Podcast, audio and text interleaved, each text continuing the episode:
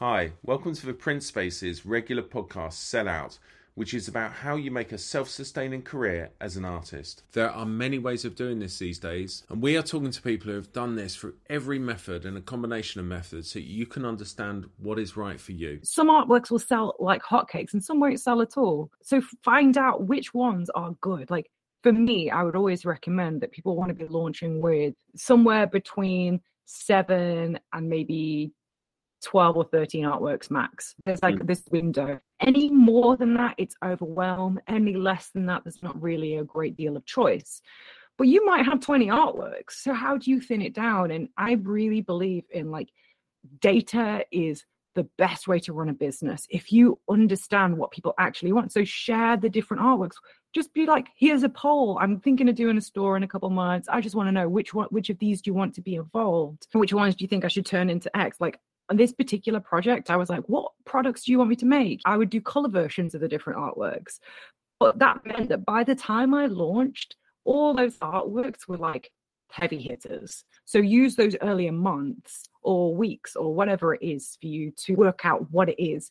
But then also, people, your fans, are like invested. They've been part of the creation of this store. They've made decisions and helped you. That's Cat Machin. Cat is one of the most successful sellers who uses Creative Hub's drop shipping service. She decided after a successful but unfulfilling career in the video games industry to become a full time artist with a self sustaining career. However, what's really important is that she didn't set out to make that leap at the start. She set an achievable goal which she surpassed, and then she set another step on that journey. It seems that each moment she surpassed her own expectations, and this gave her the confidence to move on to the next step. Anyone who's worked in the tech industry who has read The Lean Startup will recognize this approach. However, with Cat, this felt like it was just the right way to do it.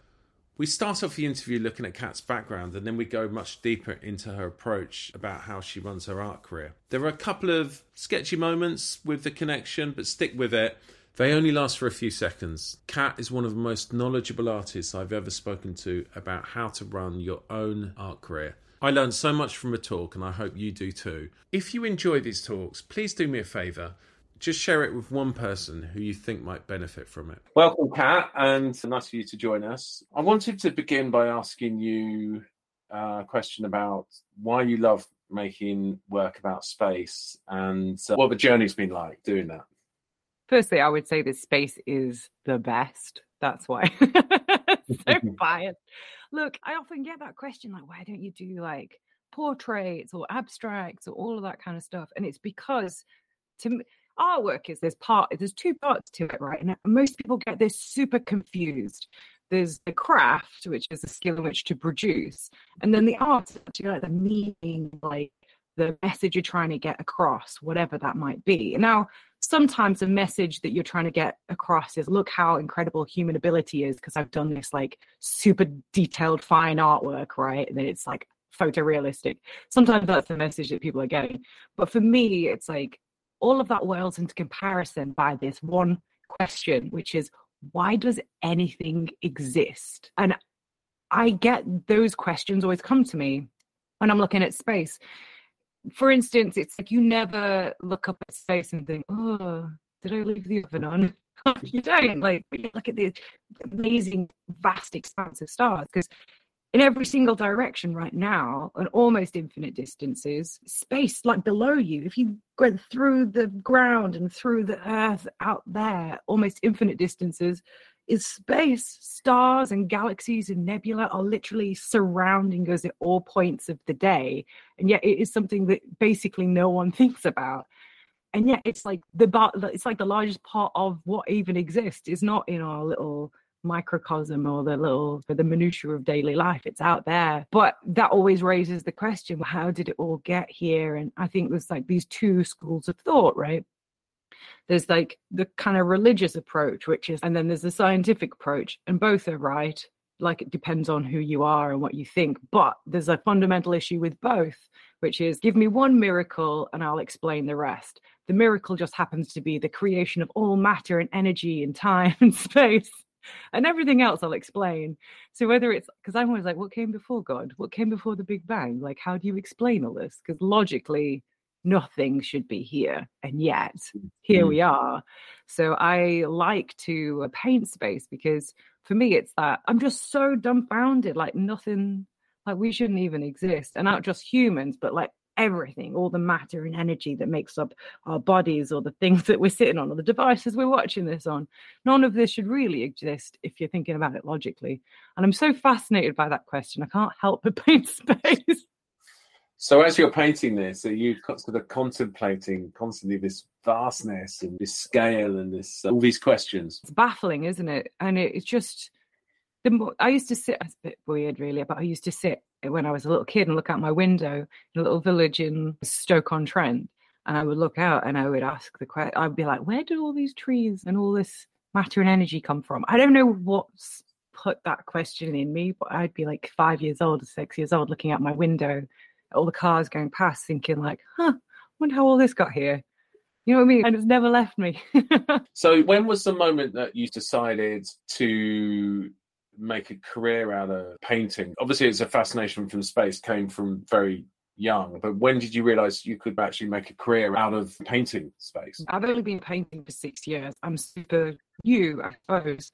Uh, I spent my whole life avoiding being an artist, which I've obviously failed miserably at the avoidance. and I feel like this is true so many artists. I think we're often told to get a real job, and it's done in it's done in love. It's done because you know, people are trying they don't want to see you starve. they spend all this time protecting you, stopping you from dying. They want you to have the best chance at life. So I had this really early opinion that artists were failures. It was just something that was told over and over again and that they don't contribute, there's no real purpose or whatever it is, which is an opinion and everyone's entitled to an opinion. But life without art would be pure misery. Everything would be vacant, vacant object objects. Everything would be bland. There'd be no texture, no patterns, no intricacies, no literature, no films, no music, no culinary. it would just all be bland porridge would be every day right so I realize now it, it, took a long time to get here. And actually, it took years of being a successful artist before I even called myself an artist, which is crazy. And even now, if I feel guilty producing artwork because it's always often seen as like a hobby. It isn't, it's my whole life. this is all I do. But even I feel guilty, which is bananas. But I think the earliest memory of me like really loving artwork my brother's eight years older than me and he would he taught me how to draw and to sketch and we went through that and uh, him being much older he was going through his terminator phase. So for him he was and I, I in the uk for people that obviously aren't in the uk like when you're in school and it rains like you don't play outside you do you go inside and you draw or you use the computer of which when i was little there's probably only a couple of computers and they were like green screens and they were very old fashioned but you i would draw and i drew this thing and i, remember it was it was a mechanized robot with like big like shoulder pads and it was holding up human severed human head with a spine hanging down with blood dripping down which is pretty intense for a small child to be drawing but it was super cool anyway. I ended playtime, scrunched it up, threw it in the bin, and then my teacher then, her name was Mrs. Cherry, and she called me into her office and she was holding this crinkled picture of a robot decapitating a human. And she said, Did you draw this? And I was like, I done for. I'm gonna get in so much trouble. Like I was really like the good girl. Like I just never really mis- misbehaved. And I was terrified and I was like, yeah, I did. I did draw that. she was like, wow, because you know what? The shading is really good on this. And I was like, what? Wow. And I think that was like one of those early moments when you receive praise as a kid mm. and you're like, ah, oh, I can do this. And I feel like that self belief never left me, but it was squashed down by this don't do artwork. Mm. So I spent my whole life avoiding it up until really recently. What made you come back to it? And at what point did you realize actually I could make a career out of this? I went into engineering and I became a video game developer. And I, because I was like, how can I be creative? But I still refused to call myself an artist, I call myself a technical creative, which is awful.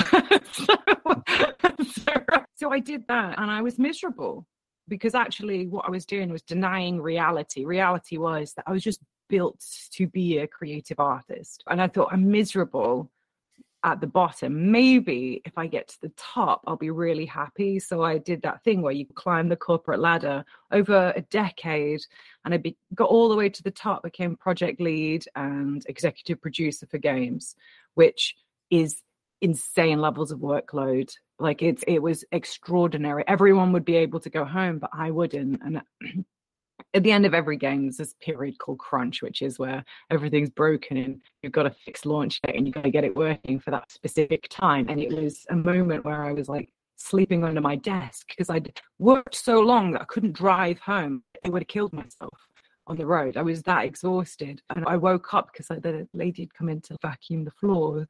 And I was like, like startled and I got bits of crap stuck to my face. And I just was had this like soul crushing moment because I was like, what am I even doing?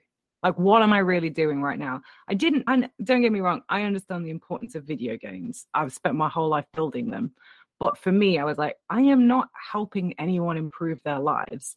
I'm mm. just distracting them from really making the true progress that they need. And I understand everyone needs a break, of course. And that's why video games are good and they teach skills and all this other jazz. But to me, in that moment, I was like, what am I even doing? Benefiting society. Here I am, pathetically lying under a desk, stressed the fuck. I haven't eaten properly in months. I haven't, I've barely been home. I stank like shit, probably because I probably hadn't had a shower for a while.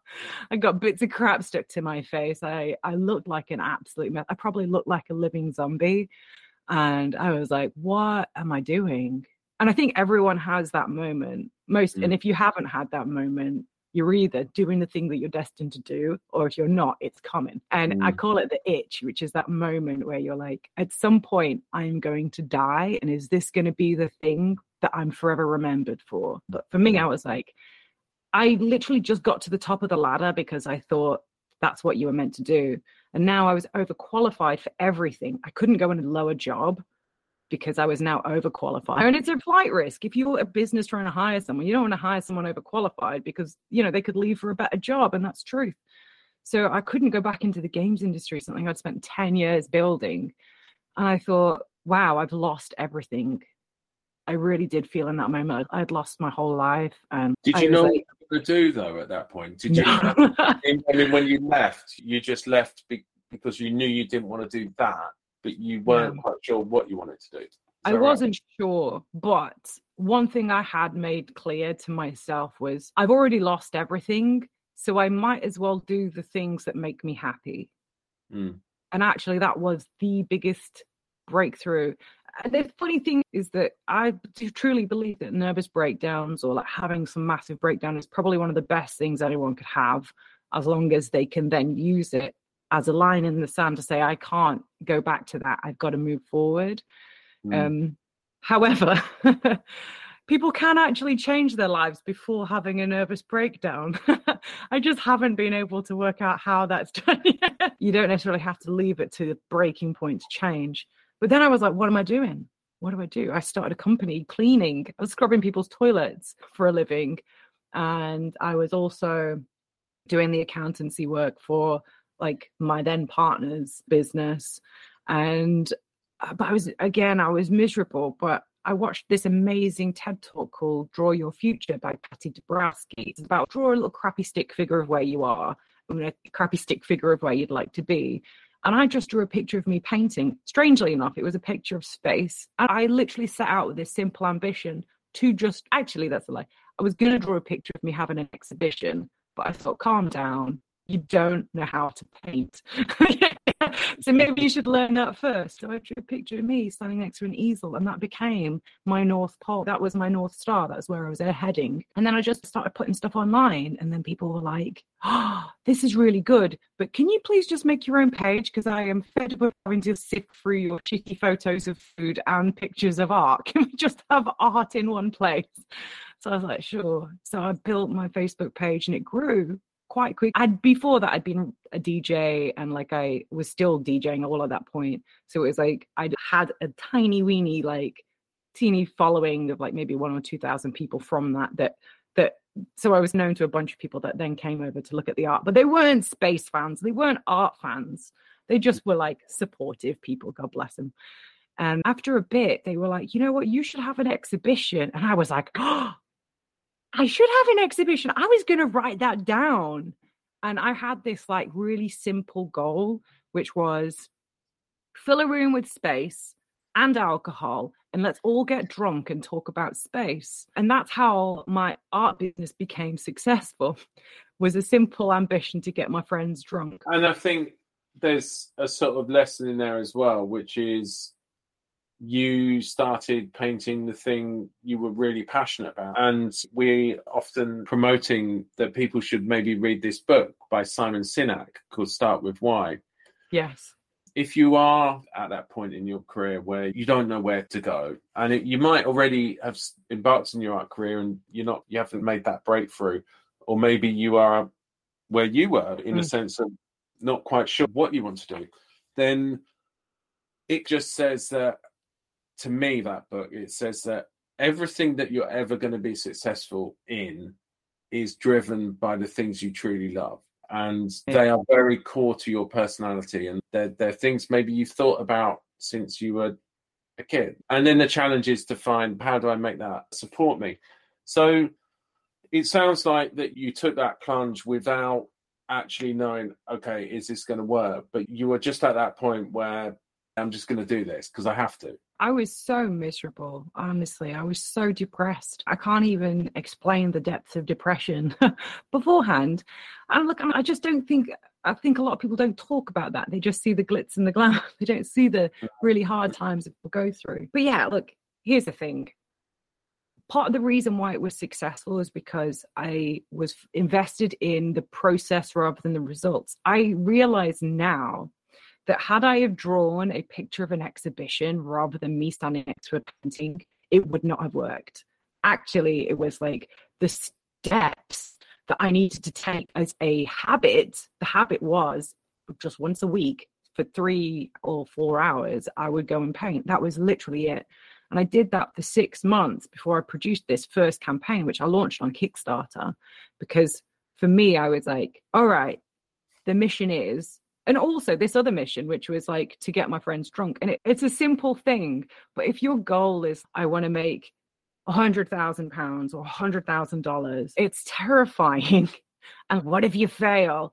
Like for me mm. what if i fail? My friends would be sober and there's probably worse things they've been. Yeah but absolutely i think yeah you, you, really nailed it there in the sense of you you're invested in the passion and the process and the measures of success whether that's following whether that's making a sustainable living out of it they're just byproducts. They're byproducts yeah. of the process and the passion. You were talking about kickstarter. How did that go? The way that we I wanted to fund this process of having this big old space party was through Kickstarter, which honestly is so amazing. And I think that it's a great platform to use like print space along with I, I wish I had that service when I was doing that because I did everything myself and it was a nightmare. so not the selling part, it was really just the manufacturing and the logistics was a nightmare. But I had this now issue where it was like, I am eight or six months out from having a high paid executive job, and I've got to put on this event and I want to put on this exhibition, right? I would love to do that. So I thought I'll try and raise $4,000. It'll pay for the prints, and then there'll be money left over to hire a room, fill it with space and alcohol. And uh, but I, I was physically sick before I launched that. I thought no one, no one's going to buy really but what i did was i just literally was i did a video that was just pure passion I didn't really talk about like the marketing aspect. I just talked about how amazing space is. And I'll be honest, those first artworks were pretty garbage. they were not good. They weren't that great. They were pretty terrible. Like often people show me their first set of artworks and I'm like, wow, that's way better than when I started. But the reason why artwork is important is because when you look at it, it reminds you of the mission and the purpose. Like it reminds you of the story of the person's told you. Because every time they looked at that slightly crappy picture of space, they just remembered how passionate I was about it and reminded them to be passionate about it. And that's why people wanted it. Um, you know, we I lived in a cul-de-sac at the time, and no one, so everyone in that area was like, it's kind of like one of those like neighborly kind of units. Like no one was there that wasn't meant to be. So we'd go and we'd put out the bins or the trash, and everyone would be like, "What? How are you doing with the Kickstarter? Oh, I think it's going to get to twenty thousand, and then thirty thousand, and then forty, and then fifty, and then it finished at seventy thousand dollars in thirty days." And I was like, incredible. I was, I had no idea that it was even possible, and I realized that whilst a lot of it might have been luck, I think also I picked up a lot of launch skills from launching video games. And actually, being a DJ and putting on events, there's a lot to be said for just being able to put yourself out there and do it. But for me, the failure point was really low. It was just an, an incredible success. Obviously, the fulfillment and logistics was then a nightmare because at the time I was also like I'm was I'm very ADHD and I was undiagnosed, unmedicated, and untreated at that point. So trying to do the met- the meticulous cutting and packing and shipping and all that kind of stuff. Oh, mm. anyway, there's things that you're meant to be, and there's things you're not meant to be. And doing prints for me was like not what I was meant to be doing. when and I was like, like now it, it, would be it's so easy to launch stores. Just thinking about how much of a nightmare that was, getting myself to just do all of that just like the meticulous repetitive work i just struggled massively with. So the second one i was like all right that first new year's resolution of starting to paint was good. So this new year's resolution was like let's paint really big because that's a that's the only New Year's resolution I could think that would be better. So the following year, I bought this massive canvas, four meters by two meters, like six and a half by 13 feet, huge, like a bloody wall and and I was I wasn't sure what to do. With it. I just bought the canvas and I was pondering on it, and then I got this phone call from my brother who was in the US, and he was devastated. And my brother, uh, he's like my best friend. He was the guy that taught me how to draw in the first place, really. And he's devastated because he really wanted to go into this rocket factory, but you could only go in if you were an American citizen because most rocket factories are ITAR, so it's military grade operations. And I was like, I'm going to get him in. how am I going to do that? And then I looked at this giant canvas and I looked and I thought about it for a second. I thought, I'm going to paint for the person that owns this big rocket company. And I'm just going to paint something and I'm going to ship it to them. And that's how I'm going to get us in. Um, I didn't really know who I was painting for, which now I think if I knew, I probably would be a bit more nervous but anyway uh, for me again like the failure point was really low. It's the point wasn't like i'm going to paint for this said billionaire. The point was i'm going to get my brother into the factory and i just wanted to give him the most amazing experience of his life. And the worst case scenario of me failing would be just he doesn't get a tour no big deal. So it wasn't something that i was like am i going to do it? It's whatever just do it because if you fail whatever doesn't matter. And i realized that is was so but like i didn't understand the ben- the importance of setting goals in that way um it's amazing so I got this low point of failure, so I painted. I was about to paint it, but I thought I don't know if they really want it. It's a big painting. It's probably going to take me months to do. I should probably check if they want it first. And I didn't realize how ballsy a move this was, but it was very ballsy. So anyway, I photoshopped a picture of it, the space, the because I, I, knew exactly. It was this galaxy called NGC 3190 which doesn't mean a lot, but I don't know if you've ever had a when the old Apple Macs had that Galaxy as a wallpaper. Mm. It was that one. I wanted to paint that specific because that's a real galaxy. I want to paint that one, and I was like, okay, so I'll Photoshop. I photoshopped. I took a photograph of the delivery truck drivers taken off the truck, and it looked because it, it, was so big, it had to be moved in a furniture removal van. This big canvas, and I photoshopped it. I took a photo of them like carrying it out, and then I took a photograph of it, and then I just emailed them. But I didn't have emails because who has an email of said person, right? So mm. I emailed their one below, the C COO of this said rocket company, and I said, "Hey, I've painted you this picture. I just love everything that you do. Just, I, I, would love to drop it off. Just let me know where and when." And obviously, I had to guess the email. I was like, "Blah blah blah" at blah blah blah. And fifty or so failed attempts later, I got a message back that was like, "Oh my god, this is beautiful. I've just got to figure out where to put it." And I was like, "I'm in." But then it hit me. Oh damn! I'm going to idiot me photoshopped a real photograph of a real galaxy onto this damn canvas. Now, I'd been painting for a year and a half, probably a little less at that point. Now I had to go because I could mix a purple, right? But now I had to mix the exact shade of purple and lay in the exact position on this canvas to match the picture that I'd sent them. Whew, so that was a trial by fire. And actually, that that upped my ability so much I can't even put into words. That was the biggest, strongest upskilling because I was not about to fail because I had got this opportunity now to send my, take my brother into this factory so that he could look at the rockets, a thing that he'd been passionate about his whole life. Anyway, I did the painting. It looked amazing, but it was like I think 10 weeks out before we were due to fly. I was going to fly to the UK for a few weeks and then fly to the US. And I was going to just ship the artwork directly to the US to get it framed. So that, however, I touched the canvas and it was still wet. Oh, I couldn't fly with it and everything about this canvas was unique all the stretcher bars everything was like custom made and I, there was not time to get another canvas and then re like i had to wipe that canvas back and paint it again but with fast drying paint yeah wow. it was insane so i did that first painting in let's say five months i did the second one in three two weeks maybe three wow. weeks wow. one week for clearing the canvas and two weeks of painting and there's this really and it turned out great. It turned out really good but it was very emotional for me because a it was the best painting i'd ever done. B i was not entirely sure i could pull this off but i just had to because there was no way i was turning up with no painting. And then c it was like i, at the time also my granddad had just passed away. So I was like scraping it back with these rags that were like soaked with automotive thinners these mm. and it, I, I had to tape all the windows up in that particular room and the door because the smell was just going in. I had to have this like full like respirator, but I was like crying because like I was super emotional, wiping back this beautiful painting, and then the passing of my grandfather, and it was just I it was all it was probably very intense. And I then got had to go through and I couldn't mourn the loss of this artwork. I just had to go straight into it. I've never painted so fast in my life.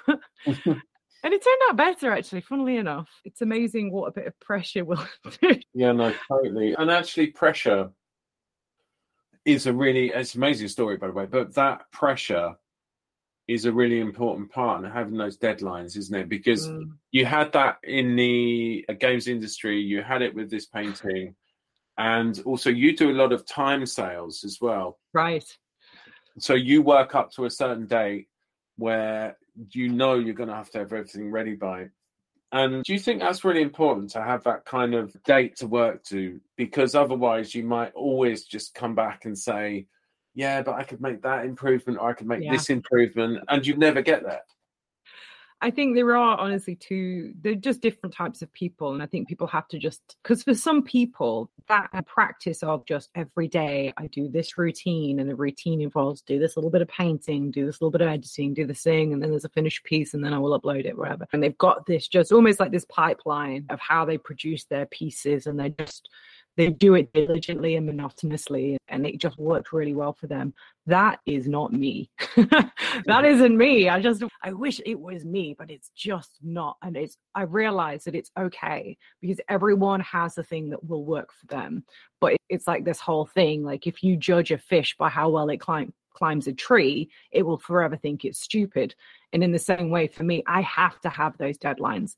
And uh, it's not, and also it has to be a publicly acknowledged deadline because if it's just me on my own, I'm like, yeah, I've got it this done by next week. Next week comes, not so this like pressure, but also it's Has like to be the fear of public shaming. oh, I love a bit. But it's like what what works for you. So for me, I like to take people on the journey. So I will literally, and this is just so important for any launch of anything, even if you're doing a consistent monotonous thing, whatever it is, it's tell people this is what's coming in a few months' time even if it's like just adding in an additional artwork, whatever, to your already existing catalog, that's fine. Tell them it's coming.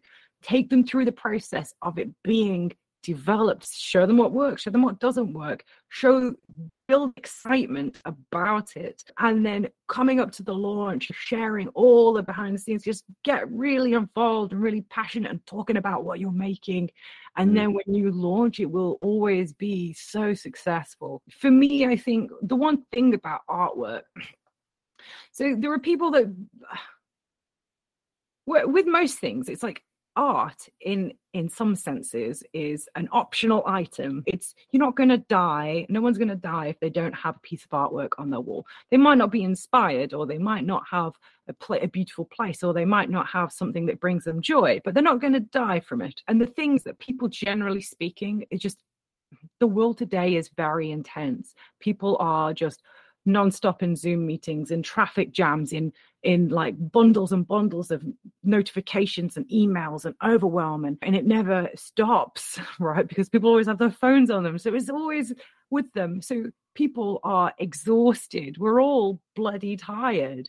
So the problem is it creates such this level of mental fatigue that when people come to buy prints they come to buy artwork um, the problem is then it's like they come to do it, they sit down, oh, which artwork should I have? What size should it be? And oh, these too many decisions.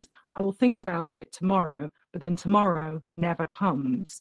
And that's what happens when you often have artwork there for if you're buying it as a gift for someone, there is a specific deadline. And of course that's different for everyone. Mm. But if you want to, that's why, you know, exhibitions, it's like a moment in time to say, this is the moment to do the thing, to think about the thing. And sometimes you need that cutoff for people actually like me, really, also. It's mm. like, I've always wanted this thing and now it is here. It is a choice of do I want it or not? And if I do want it, I have to make that decision now. So that tiny little bit of, but also one of the things I love is that I like that idea that when those pieces are gone, I don't bring them back if I bring them back, they'll be different. And it, it creates this level of rarity in artwork because also, as much as it's meant to be inspiration, we want to create pieces that are assets. There are artists an asset class that appreciates his time as you do as an artist. If it's an infinite asset, and this is the sad thing about art, of course, mm. is that mm. of course when artists die, their value goes up. But the reason isn't because they're dead, it's because there is a capped supply and there's no more that could be ever made.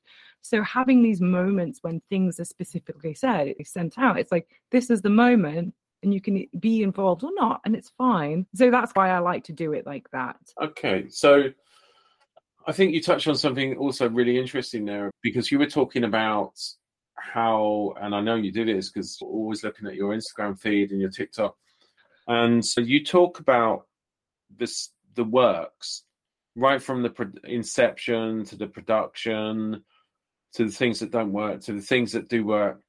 And I've actually noticed myself that when I need something and I buy something and I do it really quickly because, as you say, we're all really busy and we have limited amount of time and I do it really quickly, I quite often regret that. But when I actually spend a long time thinking about it, especially with like creative kind of purchases, a bit of art or something, and I really think about, oh yeah, which one do I really like? Then when I finally, it's almost like I subconsciously land on what I really love. It's not yeah. like a conscious thought process, but because you've been showing this for a long time before it's even available, people have a chance to go through that process and get an emotional attachment to one of your works, basically. 100%. I say this all the time. Someone needs to see that artwork at least 30 to 35 times before they can commit. It's like saying, it's like falling in love, right? That's what artwork is. But imagine if you just met someone and it's like time to get married. And you're like, whoa, all right, calm down. You know what I mean? Going on a first date, like with a wedding dress on. It's like that when you don't do it. That's not how it works. And offering people artworks, these pieces, like emotional pieces, whatever they are, is just like that. It's not bam, here it is, just buy it right now give people a moment to explore, to see, to understand, so that by the point when it is, okay, now is the time to make the decision, they're already connected, they already understand. They've had time to rationalize whether they want, do or don't want something. So it never becomes like something that they would necessarily regret, but it's something that it's like, oh, I've built a connection with this piece over this huge period of time. And now it's, I've got it. They're part of the story of it. I think it's like an album, actually. I'm thinking of an analogy here. Often when I hear an album that I really love, yeah. The first song that I really love and the one that I play on repeat constantly actually doesn't tend to be the one that really like after listening to it for a year you find different nuance in different tracks and so I think like art can be the same, and I think that's why, because it's really important that when someone buys something that they really have that deep, long-lasting connection mm. with it. They're going to be looking at it every day. So I think by you showing that process, people are able to do that, and they're really able to develop those connections. But do you find that? What do you find is like the optimal time span to be able to do that because you don't want it too long because people like maybe switch off because it's like oh god that's not going to be available for three months. Forever yeah. What's the time scale so i would say like an optimum time scale is usually about six weeks however it could be done as much as two weeks before launch those final two weeks are usually the most important weeks and as long as you have those last two weeks you can make this process work for you like it's worth holding back artwork just for a couple weeks just to drip feed and share and, and get people really excited. However, it's actually fine, even if uh, like some of my most successful launches have been launches over four months. In fact, actually, this latest launch was actually technically over six. However, it's like this it's like the beginning parts of that launch isn't every day like bam it's coming it's a very gentle whisper it's like getting people like at those very beginning stages my recommendation is because here's the thing out of let's say 20 artworks some artworks will sell like hotcakes and some won't sell at all so find out which ones are good like for me i would always recommend that people want to be launching with somewhere between seven and maybe 12 or 13 artworks max. There's like mm. this window. Any more than that, it's overwhelmed. Any less than that, there's not really a great deal of choice you might have 20 artworks so how do you thin it down? And i really believe in like data is the best way to run a business if you understand what people actually want. So share the different artworks. Just be like here's a poll. I'm thinking of doing a store in a couple months. I just want to know which one which of these do you want to be involved? Which ones do you think i should turn into x? Like on this particular project i was like what products do you want me to make? You want me to make prints? I did like blankets puzzles like comfort did a bunch of different products as well as like the prints that went along with it.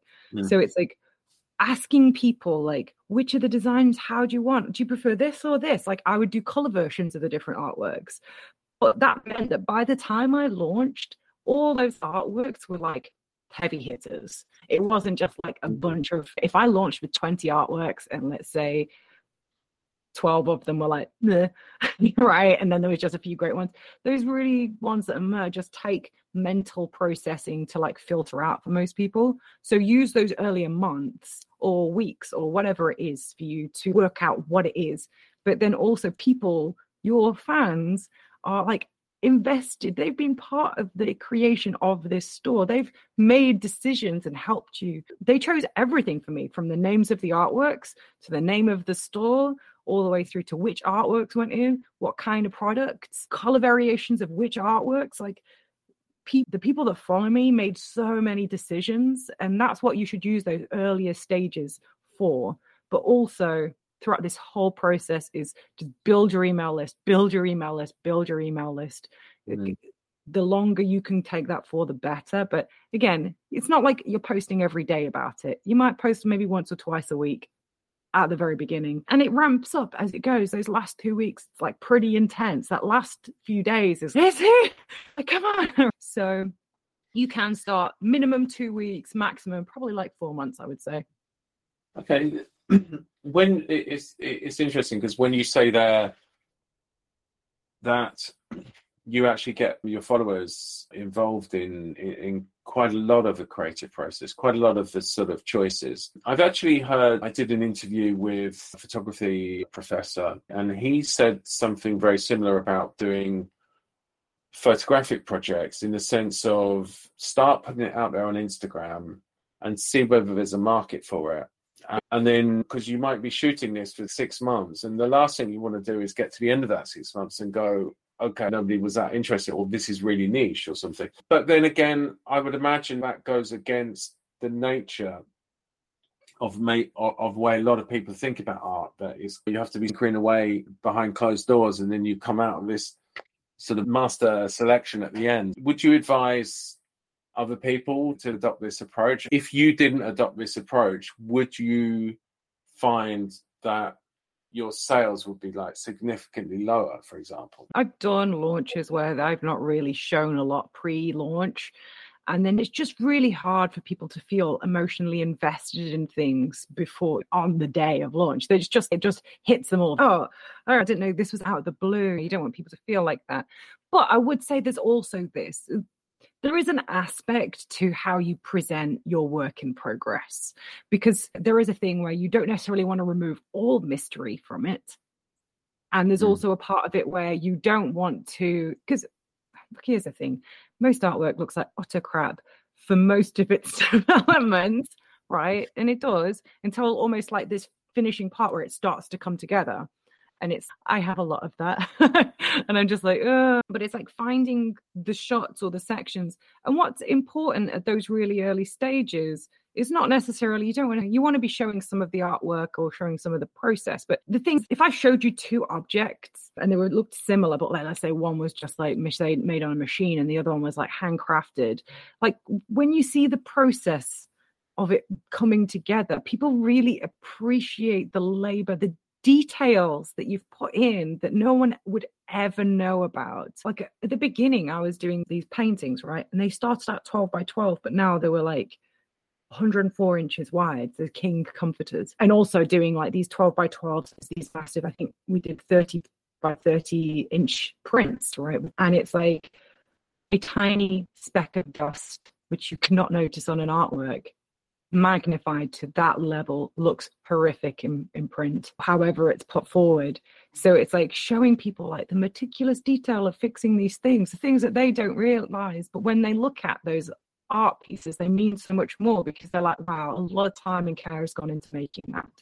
So there is this balance. You don't want to remove all mystery. You don't want to set it in a bad light. But truthfully the number one thing missing from online is trust. We don't trust what we see. We don't have this connection. We don't believe people are authentic anymore. And in particular, ones that are all done behind closed doors. Like it is so much easier to connect to a process when you know a little bit more about it. I do also agree that there probably could be too much or too oversharing. It is a fine line. Honestly, it's only one that you can discover where that line is by trial and error. I think that the trust thing is a really huge thing because I guess it's different if previously in the past would would have gone to an exhibition to buy artwork or an art fair mm. or something you get to meet the artist you get to communicate in a very different way obviously with them and then but the, then there's also that thing of, so obviously this builds the trust but also then there's that thing of and i think this is probably why kickstarter is such a great idea because there's that thing of I actually contributed to this in some way. I yeah. made it happen. And there's that's a really nice feeling when you back something on Kickstarter and then it ends up to be this huge product. But also, and even more now that we're seeing this advent of AI artwork, it's it's like people want to know it's not necessarily done with a click of a button, but it's done through labor and it actually people appreciate it more but we are going to have to be more and more focused on showing people process and getting people involved and getting people to really appreciate the details of those kind of decisions that we make on day to day when we're producing these beautiful pieces and getting people emotionally invested in the process because obviously AI art has created this democratization of skill. So anyone, regardless of training, can now produce stuff. So it's like showing people the process is now more important than it ever has been. And I guess telling your why, because an AI doesn't have a, a why really. It, it's a model that's based around layered statistical model, but it didn't set that agenda. It didn't say I'm gonna I, I'm gonna turn myself into an artist. So social media gets vilified a lot, and for certain reasons, quite rightly. But it also helps you to communicate that why, doesn't it? it helps you to communicate mm. that sort of okay, you started thinking about this when you were five years old and looking looking up at the stars, and that is something that is important when you have that print or that canvas yeah. on your wall because you, it's so much more than just a picture. It's it's a whole it's a whole lifetime of fascination behind it. I would say that, like with a lot of the AI art, people are they still have the person producing it probably has some meaning and some purpose and behind it, and it makes them not artists but art directors. And mm. I understand the appreciation, and I think that's useful for a lot of people. But yeah, it's the what we are not making wall decorations contrary to what people make. We're making little pieces of art that inspire or convey the message, whatever that message is. So the message is actually more AI can produce the craft, but it can't produce the art. The art is the meaning behind it. And the meaning is everything. And and I don't it's a funny thing because I think a lot of people are like, oh, it's so pretentious, all these like fancy words. It's just a vehicle in the same way that a novel is a vehicle or a music pieces or a poem is a vehicle. It's a vehicle for a message. What the message is the artwork. So it's mm. like when you don't have a process to get that message out, all it is a wall decoration. And you don't want to be making those things because ultimately you're just competing with the lowest common denominator. You're competing with Wilko's or Target or Kmart or wherever you are in the world, just an Amazon special, which is just some knockoff artwork, right? It's like you're not we're, we're not in this game to compete against wall decorating decorations we're not mm. here to compete about that stuff we're here to spread something that's really important message whatever that is and ultimately the message doesn't have to be like it's funny because like sometimes we're compelled to do stuff and uh, we don't really know why we are and um and i'm sure probably ian told you the story in his podcast but it's like this concept of purpose right and uh, this the story between lance armstrong who is obviously now disgraced cyclist and Tony Hawk. At the time, Lance Armstrong had just was recovering from cancer, had was giving charity donations, sending kids that couldn't afford to hospital, all that kind of jazz. And Tony Hawk was like, man, I'm just a dude that likes rolling around on some wheels. I, wish I had a big grand purpose. You're here doing all this stuff for helping kids and cancer. And like Lance Armstrong was like, Are you kidding? He's like, You what you've done is inspired a whole generation of kids to go out and physically exercise. You've inspired a whole generation to do that. And obesity is the number one cause of mm. childhood mm. cancer. Mm. So you probably saved more kids from cancer than I ever will do. And like he had this, oh my God moment, mm. right? Mm.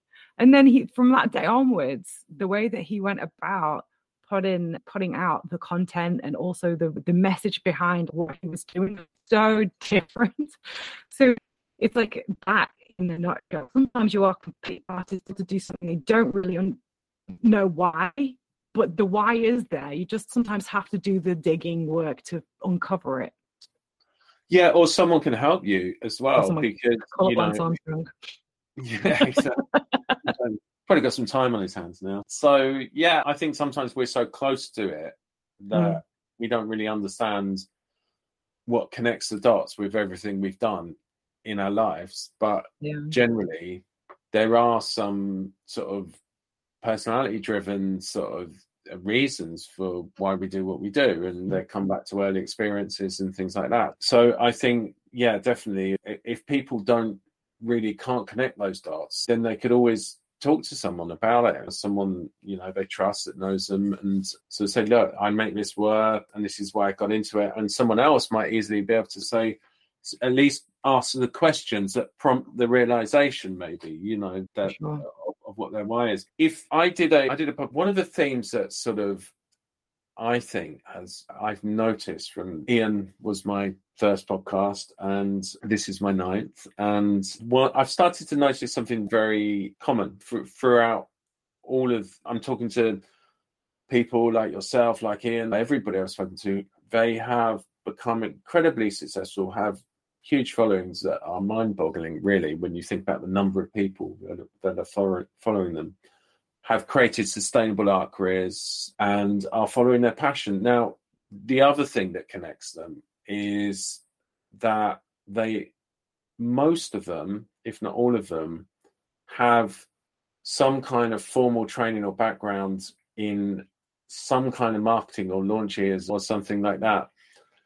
So it, it's starting to make me think that do you think that maybe photographers, artists who want to embark on this should systematically actually go out and try and learn this stuff? Or should you just learn by experience? Like I learned by experience because I have no formal marketing training, and actually neither does Ian. We both learned from YouTube and like articles because that's the beautiful thing. And also, this really important thing is that it's a vastly fast changing landscape. What worked for marketing even 12 months ago is not working today. And you have to keep on top of things all the time. All of these platforms have, it's like they all have the, the current zeitgeist of how, how you're meant to do stuff, right? They all have this like process or this nuance that changes, this meta that changes, right? Mm. So I love this process called the 10 10 method, and Gary Vee is someone that coined it, which is spend 10 hours using a platform and then produce 10 pieces of content. However, when you use the platform to market your products, so you're using it as a user, you need to be asking yourself, you're on TikTok, let's say, you're scrolling through TikTok, and like, how do you become a how do you make viral videos? What you do is you start to look for patterns. And that pattern might be so you need to be asking yourself why am I interested in this content? At what point did I lose interest? Why don't I just skip past that one immediately? What was it about that made me skip past? Why? And don't just ask yourself, why is this good or why did this one work? Ask why things are bad. When you see, when people see trends, they see trending things like, oh, I should copy this. Don't just look at that one good one. Go into the sound and look at all the people that have replicated it but did it poorly and be like, why are these not good? What is it about this that's not good? Like, why hasn't this?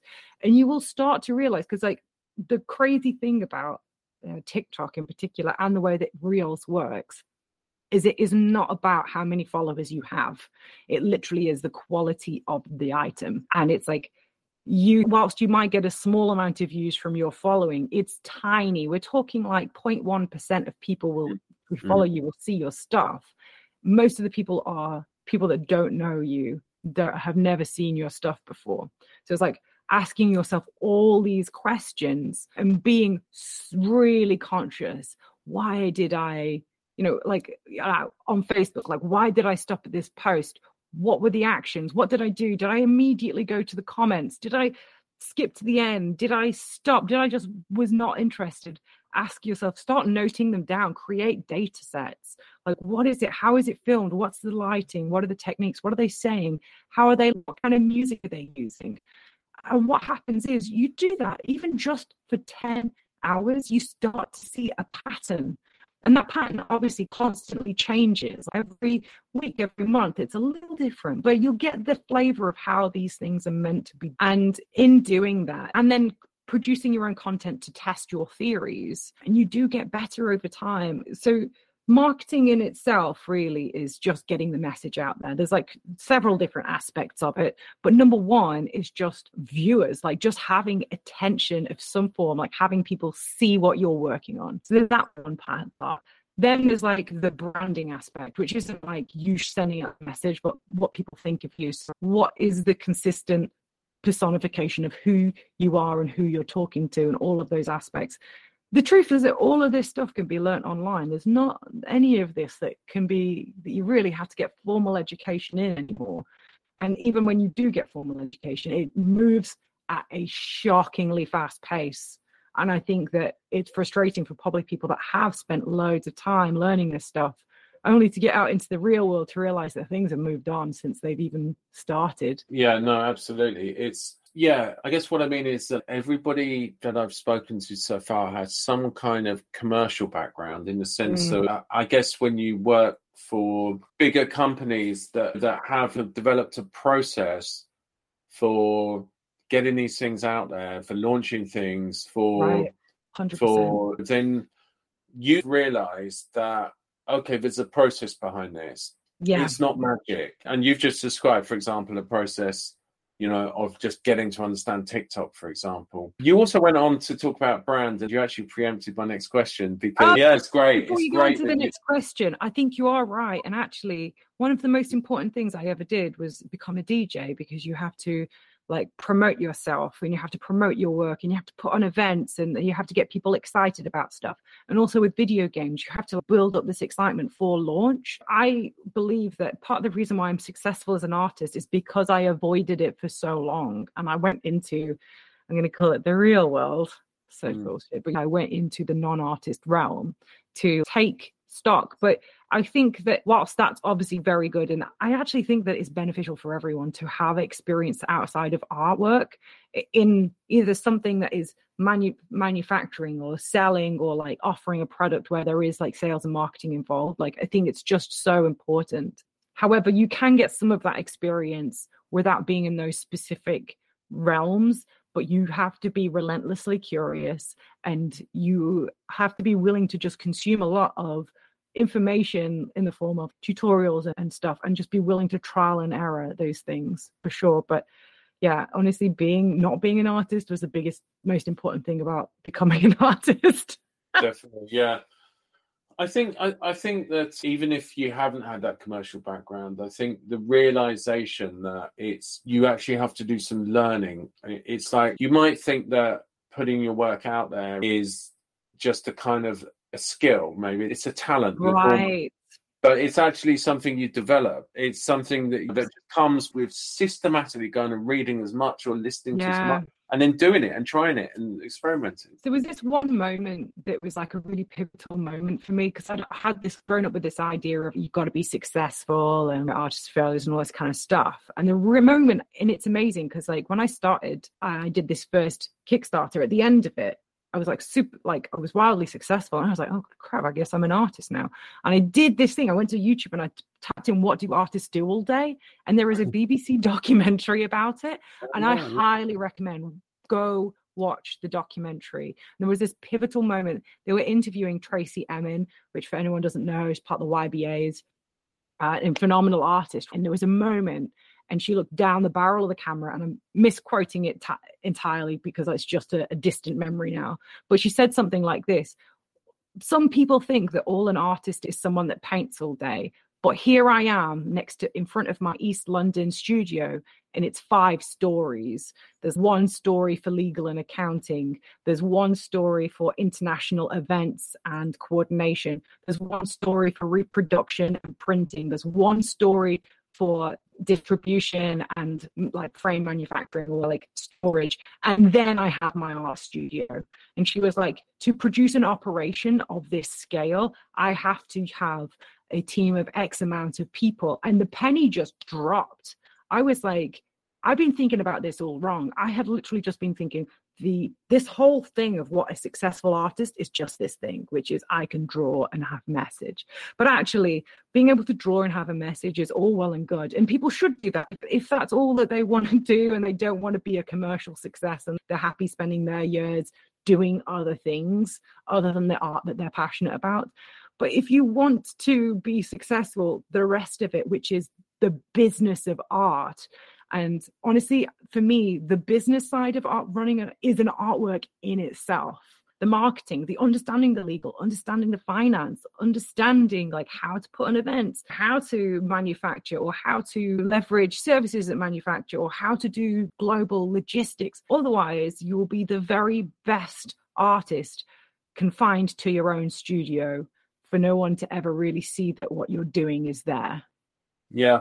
And I think I think it's really interesting when yeah when I know this series actually one of our clients was on it Dougie Wallace but oh wow yeah so I know this series and it's fantastic because you I think that a lot of people don't realize that there is there's so much more to it. There's so mm-hmm. much more to getting your work out there. And I guess even probably there's more to it than there was to, for getting started than there was for Tracey Emin because she had I think she was in Sensations and then was repped by probably White Cube or someone like from early on. But I think a lot of people that are now starting out are looking down the social media route and selling their own direct to their own audience. And so that initial kind of like traction that they have to get has to actually come from them and hmm. not from a gallerist that's pushing it and doing it for them. So I think there's even I think that a lot of people probably fall at that very first hurdle because yeah. they just put it out there and it just flies and it just doesn't it doesn't work like that does it no you have to bring the people to it's not you build it and they will come you build it and then you have to tell people to come. And I think the very first step is like the four F's, is it? Friends, oh, or three F's, the friends, the family, and anyone foolish enough to be within five feet of you. Hmm. right, is who you sell to. That's your audience. You know, when you're starting and you're beginning, and I know that some people are in way more privileged positions where they are surrounded by affluence wealth, and that will be a lot easier. But regardless, the beautiful thing about online is you can put your artwork in front of millions and millions of people for free. All you have to do is learn how to use the platform effectively and if your pro if your things aren't doing well it's because you aren't using it effectively and that's just a horrible truth. You might think that video or that post is amazing groundbreaking. It's not. If it's not doing really well that's why. Surely it might sometimes take there is a bit of like luck involved so sometimes posts will do better than others but skill trumps all and if you're producing consistently good like online content. And I mean, I know, like sometimes it's wow, the video took longer than the art piece. Okay, let's pause there for a few seconds. I hope you're enjoying the talk. Please, may I ask for you to just do two things right now subscribe if you haven't subscribed yet, and take the link and send this to one person who you think might benefit from all these fantastic marketing ideas. Thanks a lot. But the art piece exists to communicate the message. It's not about the making a wall decoration. So part of getting that message out is the marketing. That's part of sharing the most important aspect of what you're doing. Mm. And you might be in danger if you fall at that marketing hurdle mm. of thinking it's your work. And you might think just no one wants to see my work. And I guess that's a possibility. And maybe you do have to go back and think about the work you're making. Maybe you could get some advice from people on that. But I'd imagine a large proportion of people, the work isn't the issue. It's actually never just the work. Yeah. It's never the work. Here's the thing Mark Rothko, God bless him, was all who just made blocks of color. They sell for millions and millions and millions of do- dollars. Like he's one of the most wildly successful artists. And of course, there's probably a fair amount of nepotism and luck and all of that kind of stuff involving themselves in the right circles. But they're just blocks of color now, that is obviously very demeaning because he was very fascinated by layers of transparent colors and he wanted to produce colors that were so emotional that it made people cry. But ultimately, the what they're looking at is the craft, right? Which is separate from the art. Some people say, oh, my craft, my skill, execution is not good enough. That's why people aren't buying it. It's not that. You can make a block of color and you can sell it for millions of dollars. Why aren't you? So don't worry about the craft. The craft will evolve, of course. There'll be times when you are more confident. And it is frustrating at the beginning when you, in your head you have a this is what I want to make, and the what results is oh, it's not quite there. You'll have that. But stop looking at it as a mistake and start thinking about it as a what did I learn from this one piece? And then what happens is like we would all die to have an early Picasso sketch where he's trying to figure stuff out what an amazing aspect of an artist's journey. Like, wow, I had one of the first things. He hadn't quite figured this stuff out. You can see where he made mistakes. Isn't this wonderful? It's a piece of history. We're making pieces of history. Even the mistakes are the most important thing. Like, every painting I look at, my early stuff it was, it was a step to becoming where I am. People own those really important pieces. Like even when, now when I do a piece that's not great, like sometimes I just be like, what did I learn from this? Someone can be an owner of that step in my progress. It's amazing. I was going to talk, ask quickly about brands because you mentioned about brands and the podcast I did last week, it came up as well about this concept of brand as an artist. Is that a conscious process? Like in a sense of you think about ideas, but then you think about how those ideas might fit into your brand or not, and you maybe adapt them so they do, or is that something that just emerges in retrospect? It's an interesting question, but ultimately, I would say that artwork is exp- so. Someone said this really amazing line to me when I started, which is every single artwork you make is a self portrait. It's a self portrait not of your face, but of your interests, your passion, who you are. Ultimately, the brand of being an artist, you are the brand. There is no separation between who the human is and what the artwork is. It's the same. And that can be hard, right? Because in some cases, I like at the beginning, I was like, oh man, I need to be like, pretend to be like so much more sophisticated than I am so that I'm taken seriously but that's just not who I am. I'm a bit of a nerd and I'm a bit all over the place. And that actually doesn't stop me from where I need to go. But ultimately, I think what's more important is honing your why understanding who, why that's important to other people. And often it's like asking people, like you're producing all this artwork and you know why you're doing it, but why are other people loving it? For me, when I put out this artwork, I just got the same thing over and over again. I'm stressed. I'm overwhelmed. Life is really heavy right now. When I look at space, whilst it doesn't fix those issues, it puts everything into perspective. I get that moment of relief that moment of release or whatever it is and that there's this concept that nature is very just it's visually relaxing. You walk in a forest you look at a sunset beautifully relaxing and it's just built into our dna really the human aspect of it. And people are living in these concrete jungles and not around any nature and stuff.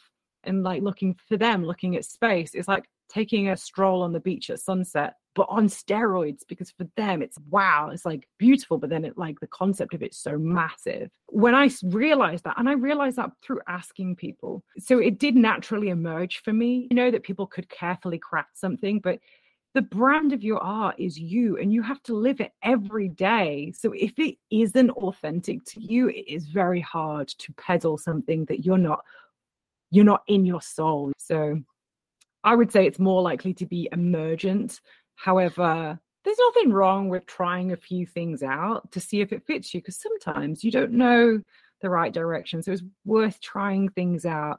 I tried to be this like very serious brand and I realized it's just not me, but I wouldn't have known that without trying. And as you evolve, because you do evolve uh, as an artist, are you conscious of your history and the works you've made already in terms of what you're known for and that's you, you does the brand become something that kind of restricts you a little bit? Or, or, can you just experiment wildly?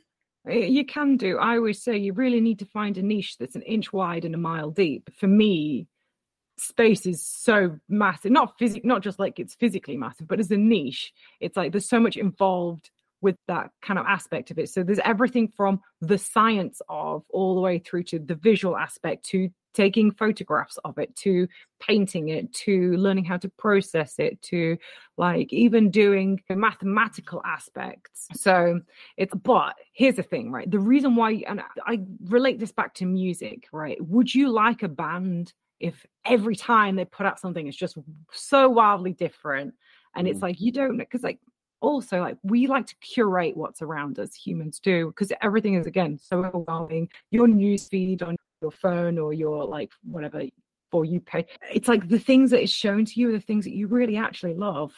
And when you get lots of stuff that you don't like you're like how am i on this app for? Or why am i in this? So when you go let's say for instagram let's say you see a thick post that you really love from someone and you click it and it's a post of let's say it's a mountainscape right lovely mountainscape wow you're really into it. You click on it but then it's interspersed with like shitty photos of food right? It's interspersed with all of this stuff that's just totally irre- irrelevant. You're like, I am not going to follow this person because, yeah, whilst this one or two random pieces are great, I'm now going to have to trudge and scroll through hundreds, if not thousands, of pieces of stuff. I could not care less. I have this tiny period of spare time to enjoy myself on this app or on this whatever I don't want to fill it with garbage that I'm not bothered about. We, when you think about a music like a band, they have a style, right? And you go to them for that style. And if you mm. want something different, you go somewhere else. There's nothing wrong, and musicians do it all the time. They have they have Snoop Dogg and then Snoop Lion that does the reggae stuff, right? There's nothing wrong with you creating two. And of course, yeah, the energy and time and keeping two things alive but you are going to be infinitely more successful unless the specific thing really meshes super well in the in a yeah. sense of like for me if i did space paintings and astrophotography those two things sit together really well but if i was to do let's say paintings of space and then let's say paintings of still life no one who loves this picture of space will give a crap about a boring bowl of fruit. They just don't care about it. They're going to be considering, should I even bother following this? I'm going to have to. And even now, I have people that tag me in posts. And I'm like, oh, it's a beautiful space painting. But their whole feed is like a jumble sale of crap I'm not interested in. So I'm not going to follow them. So yeah. I think that being concise with who you are is important. There's nothing wrong with having more than one persona. Just keep them separate because then it stops people from being confused. That's absolutely amazing advice. So we've got time for one more question. Absolutely. Which is if someone was starting out right now, so they've mm-hmm. got zero following and they're starting out with their art career and they wanted to emulate what you've done and create a sustainable career whilst having the freedom to pursue the art that they want to pursue.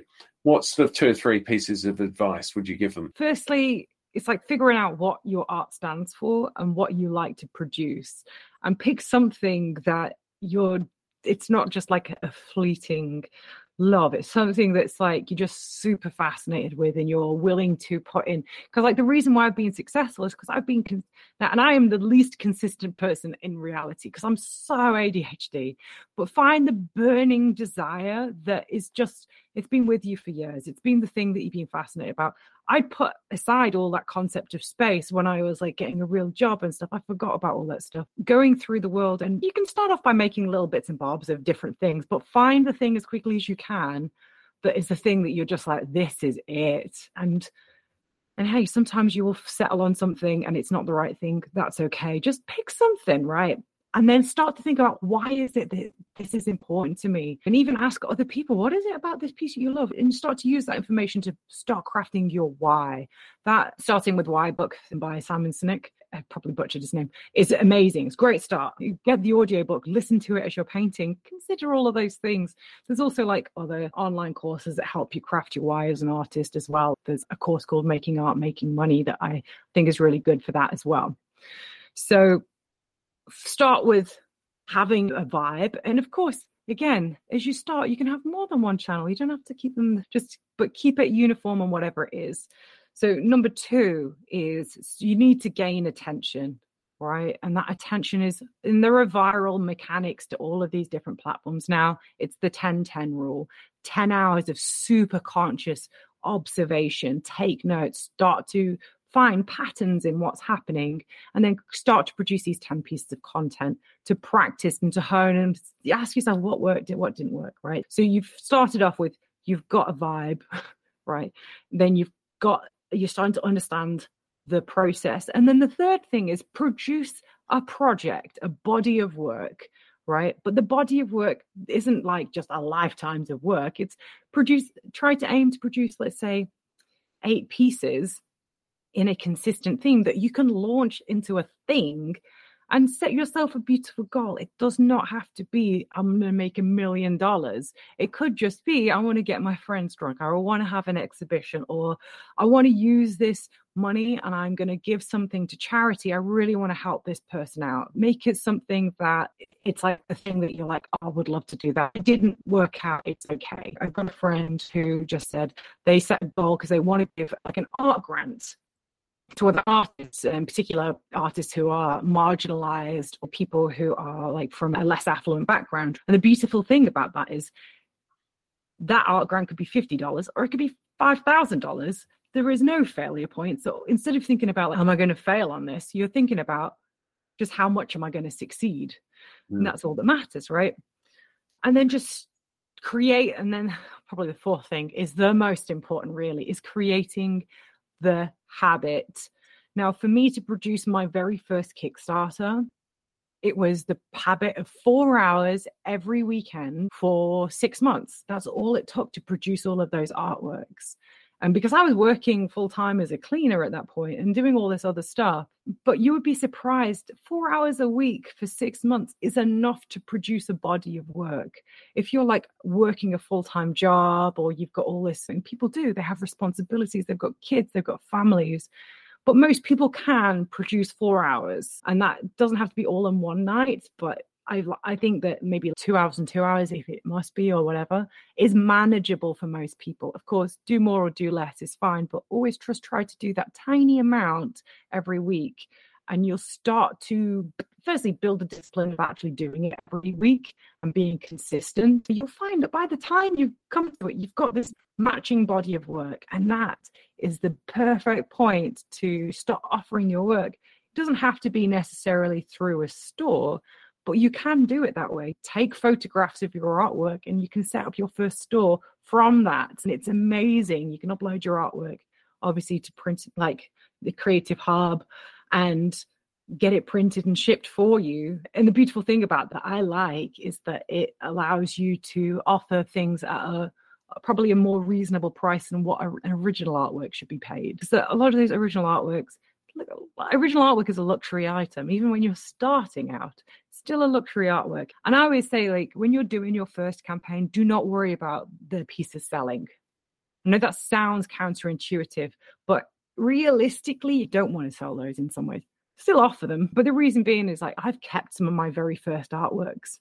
I am now like climbing to success building a six and seven figure business annually right?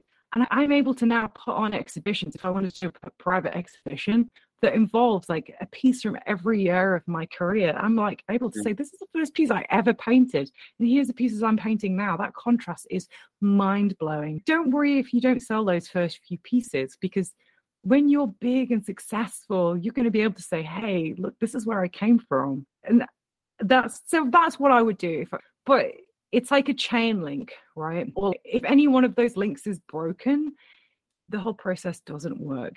If your first link, which is your pur- your purpose or your aesthetic, isn't defined, it's very hard to get people that are really into it. People aren't really just into random shit. They're into something. And also being able to speak about your message and ethos and why you really love this aspect and having that as consistent. Like you could, for instance, be just like there's a lot of people that do these hyper realistic pencil drawings, right?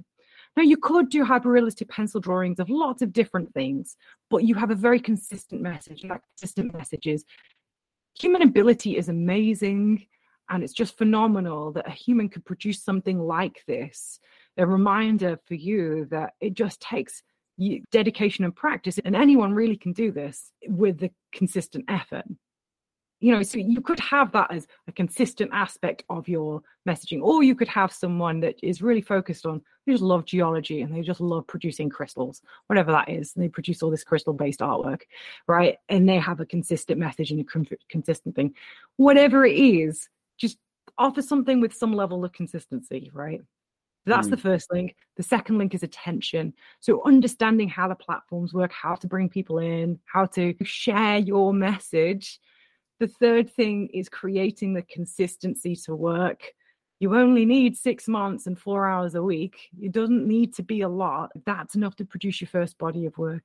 And then the last thing is start offering it, produce a project, do a build up, get people excited about it. And yeah, you can upload your stuff and they, it can ship for you. It's super, it's amazing. I wish I had that when I started because it was all like, honestly, that bit could have, I feel like that bit would have been so helpful at the beginning. Yeah, no, it's nice of you to uh, say that as well about us, and that is absolutely brilliant advice. It's, it's, it, I think that's that breaks it down into sort of steps, doesn't it? And it breaks it down into steps that people can follow and just do it one thing at a time, and make sure you do each step right, and mm-hmm. and then at the end of it, you'll be in a much much better place than than, than when you started. And look, Cat, this has been really fascinating talk. I've learned a lot myself, and I'm sure everybody listening will have learned a lot as well. So I really appreciate the time that you've taken today to to give us your thoughts. Thank you so much. And I also on the side have my own podcast, but it's specifically about art business and it's called Art Wisdom. And I actually break down the steps to launching your own print store as an episode. And even it's got other things like how to find your purpose and all that kind of stuff. But I think that's something that would be really beneficial if people like want to know detail, more detail, intricate steps on those things. But yeah, I just want people to do well, man. I think if everyone can do the thing that they're passionate about, the world would be so much happier and more fulfilled. Definitely. Definitely. Brilliant. Thanks. Thanks for your time today, Cat. Thank, Thank you. I hope you agree that Cat's insights have been valuable. I certainly know they were for me, and in running a print space, we listen to these podcasts ourselves and learn how to market our own business. So if it has been valuable, please take this link and send it to at least one person who you think might benefit. And of course, make sure to subscribe yourself and sign up to our newsletter so you hear about all the new podcasts as soon as they come out.